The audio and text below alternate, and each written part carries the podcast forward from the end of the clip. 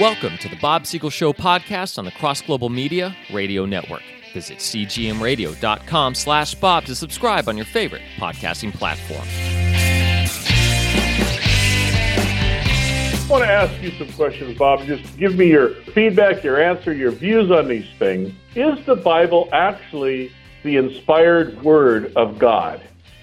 It absolutely is, but we need to qualify what we mean when we say that because Yeah. we don't mean that God dropped this white box with a red ribbon around it from heaven. Yeah. And we don't Yeah. mean that he necessarily dictated every word. Some of it, when Moses was up on Mount Sinai, God dictated the law and wrote in God's first person. And Yeah. sometimes when he spoke through the prophets, he talked about Isaiah. We have God speaking in the first person through the prophets. But on the other hand, we have the Apostle Paul writing his epistles and Peter writing his letters. Yeah. And we see their own distinct personalities. The Word of God is the message that God intended to convey. But it comes through yeah. history, it comes through men, and the facts in the Bible are accurate and have been corroborated by other ancient history and archaeology. Good answer. I like that. And so, having said it, do you think that it is infallible? In, in its purest form, if, if we if we could read the languages and Yeah, understand, it- evangelicals throw around the word infallible and inerrant, and I know most people would think those words mean the same thing, and they probably do in reality, but theologians have drawn their lines and claimed they mean different things. I do believe the Bible is infallible, yes. Okay. And I do too. And you know, and I, I know you know this, but maybe in the 1800s we had a thing begin higher criticism, where theologians began deciding which parts of the Bible were true and which parts were relevant. And it was all conjecture, and it has never been proven. For instance, they No, claim no. that the law of Moses actually had these four different sources, the JEDP. And if we ever Yeah, yeah, found yeah. different scrolls from those areas with different authors to back that up, that would be one thing, but there's nothing like that that's ever Yeah. been discovered. And they base it on things like God's called by different names. Well, Yeah, yeah.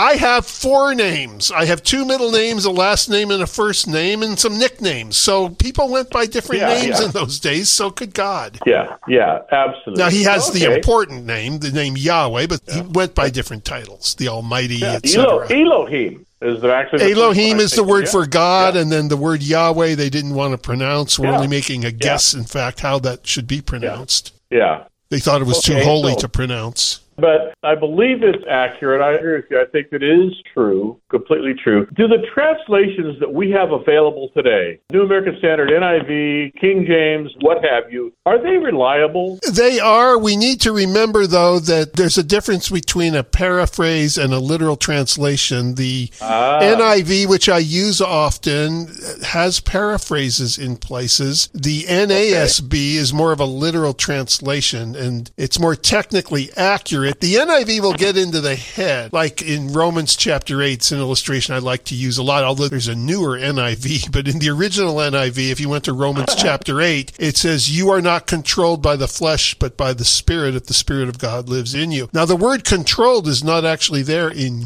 Greek, but in the NASB, they would say, You are not in the flesh, you are in the Spirit. Yeah. Yeah. Flesh meaning our sinful flesh. Yeah. But here's the And thing in those days, being in the Spirit meant being controlled by the Spirit. So the NIV is giving us a great service. They're providing a great service by getting into the heads of the ancient Greeks and saying, well, this is the equivalent of what they really meant. Nevertheless, if the word controlled was not actually there in the Greek, I would like to know that. So I will sometimes use both of those translations and go back and forth to get the accuracy. Yeah, I will often read a scripture. My translation of choice for many years has been the New American Standard, but I will often, if I quote a different one, I'll say, and this is how the NIV says, here's how the King James says it. Right, right. It's one of my favorite ones because it takes forever to read one verse, but the Amplified Bible. Oh, I love the Amplified because sometimes Yeah. one word in Greek could mean many different things. Like the Yeah. word believe. It could mean believe as Yeah. we would think of it, but it meant to trust, to rely upon, to cling to, to adhere to. And that's the word for salvation. It's very important that we understand all the implications of that word. So I absolutely love the Amplified, but you're right. You don't want to do your devotions with the Amplified or you'll be sitting No, there all no. morning and never get to work. No, you don't. And, you know, the first Bible I ever had of my own. Someone gave me a Good News for Modern Man. Oh, I remember that one. Yeah. That was one of the better paraphrases. I liked that better than the Living Bible, which was the very popular one when I first got saved. Yeah. And for those of you that aren't familiar with the word paraphrase, it means thought for thought rather than word for word. And sometimes that's necessary, especially to someone who is unversed. I have a good, good friend. She was a woman in our church, and she just published the book of Proverbs. She completed the whole New Testament. And it's called Maria's Version. It's on Amazon. I just did a commercial for you, Maria. And it's street language. It's Spanglish. So it's particularly for Southwood people here at San Antonio, really, particularly the Hispanic community, and it's street language. Now, it's not profane, but she breaks things down to put it into words of people that might not even be literate, but they can understand these things. And certainly not people who are Bible scholars, but it's a great thing. It brings it down to a level that people can go, oh, I get that now. And that's so fine. are- I think a paraphrase is fine. Here's where they can become problematic. There are times when there's a mysterious passage, which upon better study Mm-hmm. in context and with the languages, we can discover its meaning. But a lot of times when there's varying opinions, the paraphraser will just put their own opinion in the paraphrase. And that's when Yeah, it becomes and a real problem. yeah, you have to be careful. Because that makes it a Bible commentary and not a Bible translation. Exactly, exactly. And I've had a few encounters and exchanges with people, and I say, "Well, where does that say that in the Bible?" And they say, "Well, it's here in the the liner notes." You know, that's Yeah. the guy's opinion. It's in the Scofield um, reference edition, right in the margin. Oh, okay, my. Jim, Oh, hang on with me for one more segment. You're listening to the Bob Siegel Show. Hi, I'm here to talk about Bob Siegel's book, I'd Like to Believe in Jesus, but the title itself is an open ended question. You fill in the rest. I'd like to believe in Jesus, but is there really proof for the resurrection of Christ?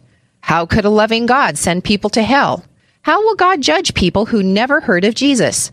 Can a scientific mind really accept miracles? These are but some of the concerns keeping honest seekers from considering Christianity. In an interesting, down to earth style, Bob tackles the hardest, most painfully honest questions. Rather than shoving these topics under the rug, Bob shows respect for his readers by providing detailed and compelling explanations. This book has been enjoyed by both skeptics and Christians alike. I'd like to believe in Jesus, but by Bob Siegel. Available on Amazon.com and BarnesandNoble.com. Say hello again for one more segment with Jim Berrier. That always sounds so terminal. One more segment. Now, somebody may be wondering, why do you keep talking about the Bible? What's the big deal? Why do you keep pushing this? Why are you Bible thumpers? What's the big deal?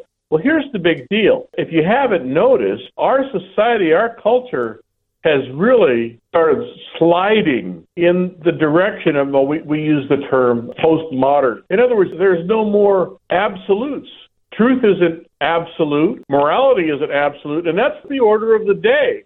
And I guess that shouldn't shock me or surprise me that secular culture is that way. But you know what? I've been having more and more dialogue with Christians, even pastors, who start picking and choosing. I had a guy actually say, you know, I don't need the Bible to be a Christian. And I said, well, if you don't have a Bible, how do you know that there is a Jesus Christ or who he is? Well, That's and as a result of the liberal fundamentalist split, we had Yeah. churches long ago that jumped ship on the authority of Scripture, but evangelicals who define themselves as being Bible believing, as remaining Bible believing despite their peers, there was a recent survey done by Arizona Christian College amongst evangelicals. You know how many evangelicals hold a biblical worldview today?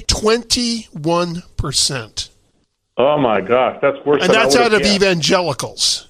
Yeah, yeah. But If they know, just I- talk I- about people who call themselves Christians, you get a much smaller chunk. Yeah, it's very concerning for me. I have a good friend. We were co-workers at one church, and he made the statement: pastors need to talk about love and not sin. Because Jesus never talked about sin. And I, I called him out on it. I sent him a list of Jesus talked about sin more than he talked about love. And he talked about love a lot, but he talked about sin Yeah. even more. And I tried to break it down, and, and I am somewhat of a theologian. I don't know, that's my degree. and here's the thing that a lot of people don't understand. I've done podcasts about it and everything. The word love is not what this friend of mine thinks. To him, it's an emotional feel good thing.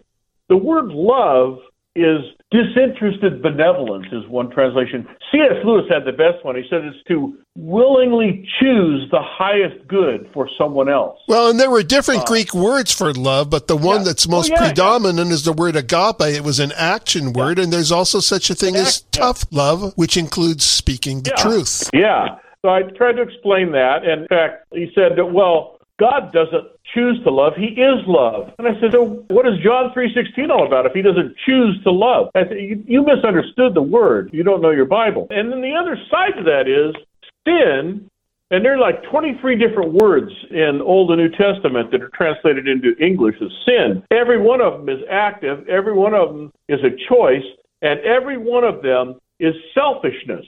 So if love is to be unselfish, and sin is to be selfish. To, that's to really, really boil it down, simplify it. They are polar opposites, and you can't talk about love and ignore sin, nor can you talk about sin and ignore love because they're the opposite of each other. But it concerned me if this guy's a pastor of a pretty good sized church and he's throwing stuff like that around. And I thought, man, you need to start reading your Bible again. Not and some people get caught up in this because they're sincerely deceived and yeah. products of their times. Yeah. Christians are so easily having their guilt buttons pushed, and they can't understand that we can be loving without being affirming. They equate the two. Yeah. But I think other pastors know better, but they want to be popular. They don't want to be persecuted. They don't want to lose their tax right. exemption. There's threats being made by the government all the time to take churches' tax exemptions away if they're not willing to perform some gay marriage or something that hasn't been yeah. done yet, but they're talking about that. So some of these they pastors are. are getting revelations going, you know, as I study Jesus, I think he's really all about love. And it yeah. sounds good, but it's really a lot of nonsense. Yeah, because they don't understand what that word that Jesus used for love, what it means. You know, they're talking about that kind of thing, there was a presidential candidate years ago wound up getting elected, when they asked him about same sex marriage, Barry, who I like to call him, said, Well, we can't get hung up on an obscure passage in Romans. Yeah. In other words, he says, I go by the teachings of Jesus, not Paul. Well, first of all, he's throwing out half the books of the New Testament. And well, second, and, Jesus, uh, while yeah. he was alive, pointed people to the Mosaic law. Yeah while he was alive, it was still in operation. Yeah. And in the Mosaic law, homosexuality is condemned as a sin. Doesn't mean God yeah. hates gay people. It does mean that it was a sin. So by Jesus pointing people to the law, he was indirectly referring to that and everything under that law. Yeah, and he said, I didn't come to abolish the law, I came to fulfill it. Now, exactly. So, Mr. Obama, Mr. Obama talks about an obscure passage in Romans. Well, first of all, Barry, Romans was Paul's thesis. And it was chapter one. It couldn't be less yeah, which obscure. Is, exactly. That's what I was getting at. It's the introduction to his thesis. This was not obscure at he all. He started by but, saying, here are the sins we're guilty of as human yeah. beings. And then he went on to talk yeah. about the atonement and the forgiveness after that. Yeah, but that's what people do. They twist things. Of course, I'm not sure what Mr. Obama believes or what, you know, I remember the great interview with him and George Stephanopoulos and Obama had a slip of the tongue and he said, My Muslim faith. And George said, You mean your Christian faith, right? Goes, yeah, yeah, yeah, yeah, my Christian faith. so, well, I've heard a lot of people say Obama's really a Muslim. Whether he is or not, he kisses the behinds of Muslim terrorists all the time and went on yeah. that apology tour. So it doesn't really matter to me whether he is a Muslim or not. The damage is no less. Yeah. And the truth is, I think every American president has claimed some branch of Christianity is their faith, whether Protestant, Catholic, or whatever. Even Mr. Trump, who we've mentioned, calls himself non denominational Christian. But all of them have had some backgrounds. They all talk about God. They all throw that line out, the truth will set you free, and they try to quote scripture. Even the current president, uh, as hard as it is for me to wrap my head around this. Our that current president probably thinks the Bible is one of his eating choices in the day next to succotash and pudding. Even more tragic, you know, he's supposedly a Catholic. I do not understand how a Catholic can be pro-abortion. I well, they always go, oh, oh, me personally, personally, I'm against it, but we've yeah, got to yeah. keep that out of politics. Uh, and yeah. yet they'll quote Jesus if they want to talk about an open border. Well, I think Jesus would have had an open border. Then it's okay to mix religion with politics. Well, Jim, it's always a pleasure having you. As always, the time went by far too quickly, but we look forward to having you on again next month. And by then, I will have been to Thailand and back. Oh, wow. We'll talk well, about say hello to Anna and the King. Say hi to Yul Brynner for me. Okay, thanks, Bob. All right, we'll see you next time, everybody.